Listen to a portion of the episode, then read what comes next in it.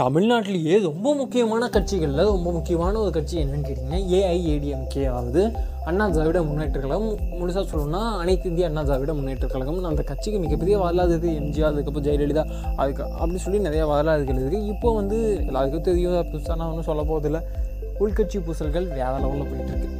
அது உள்கட்சி பூசல்கள் மாதிரி தெரில ஏதோ ரெண்டு வெவ்வேறு கருத்துகள் கொண்ட ரெண்டு ஐடியாலஜிகள் கொண்டவங்க அடிச்சுக்கிட்டு இருக்கிற மாதிரி இருக்காது உண்மையாக ஆரோக்கியமற்ற ஒரு அரசியலாக இருக்குது ஓகே ஃபைன் வாட் எவர் நடக்கட்டும் அது வரலாறு சொல்லும். இந்த ரத்த கலவங்களை அப்படிங்கிற மாதிரி சொல்லிட்டு அதை தட்டி விட்டு போனாலும் இதெல்லாம் அடிப்படையில் புரிஞ்சுக்கிறதுக்கு முன்னாடியே எனக்கு ஒரு விஷயம் தோணுச்சு. இது எங்கேருந்து ஆரம்பிச்சு அப்படின்னா விக்ரம்னு சொல்லிட்டு ஒரு படம் நம்ம எல்லாருமே பார்த்துருப்போம். அதில் ரொம்ப இப்போ ரீசெண்டாக வந்து ஓடிடியில் ரிலீஸ் ஆச்சுட்டா அப்போ மீண்டும் நான் அந்த படத்தை பார்த்தேன். அப்படி பார்க்கும்போது இந்த சில விஷயங்கள் நான் இந்த தேட்டரில் பார்க்கும்போது மிஸ் பண்ணுறோம்னு சொல்லி தோணுச்சு. ஏன்னா இவ்வளோ விஷயங்கள் வந்து தேட்டரில் கவனிக்கவே இல்லையே. ஓ இந்த விஷயம்லாம் இருக்கா? ஓ இது இப்படி தானா அப்படின்னு சொல்லிட்டு சில விஷயங்கள் உண்மையாலுமே எனக்கு என்னமோ பாதி படத்தை நான் பார்க்காத மாதிரியே தோணுச்சு.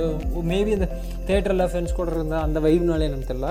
பட் அவ்வளோ விஷயங்கள்லாம் நம்ம பாஸ் பண்ணி ப்ளே பண்ணி ஃபார்வர்ட் பேக் அவுட் பண்ணி பார்க்கும்போது இவ்வளோ விஷயங்கள் நம்ம நோட் பண்ணுறோம் இப்போ இன்றைக்கி இந்த அரசியல் சூழ்நிலையில் நம்ம ஏதோ ஒரு விஷயத்த மிஸ் பண்ணுறமோன்னு தோணிகிட்டு இருக்கு என்னடா சொல்கிறேன்னா ஆமாம் ஆளும் கட்சி ஒரு பக்கம் இருக்காங்க ஃபைன் சூப்பர் எதிர்கட்சி இந்த மாதிரி பிரச்சனையில் இருக்காங்க. பட் இது எல்லாத்துலேயும் யாரோ ஒருத்தர் பற்றி வச்சு குளிர் காஞ்சிட்டு இருக்காங்களோ?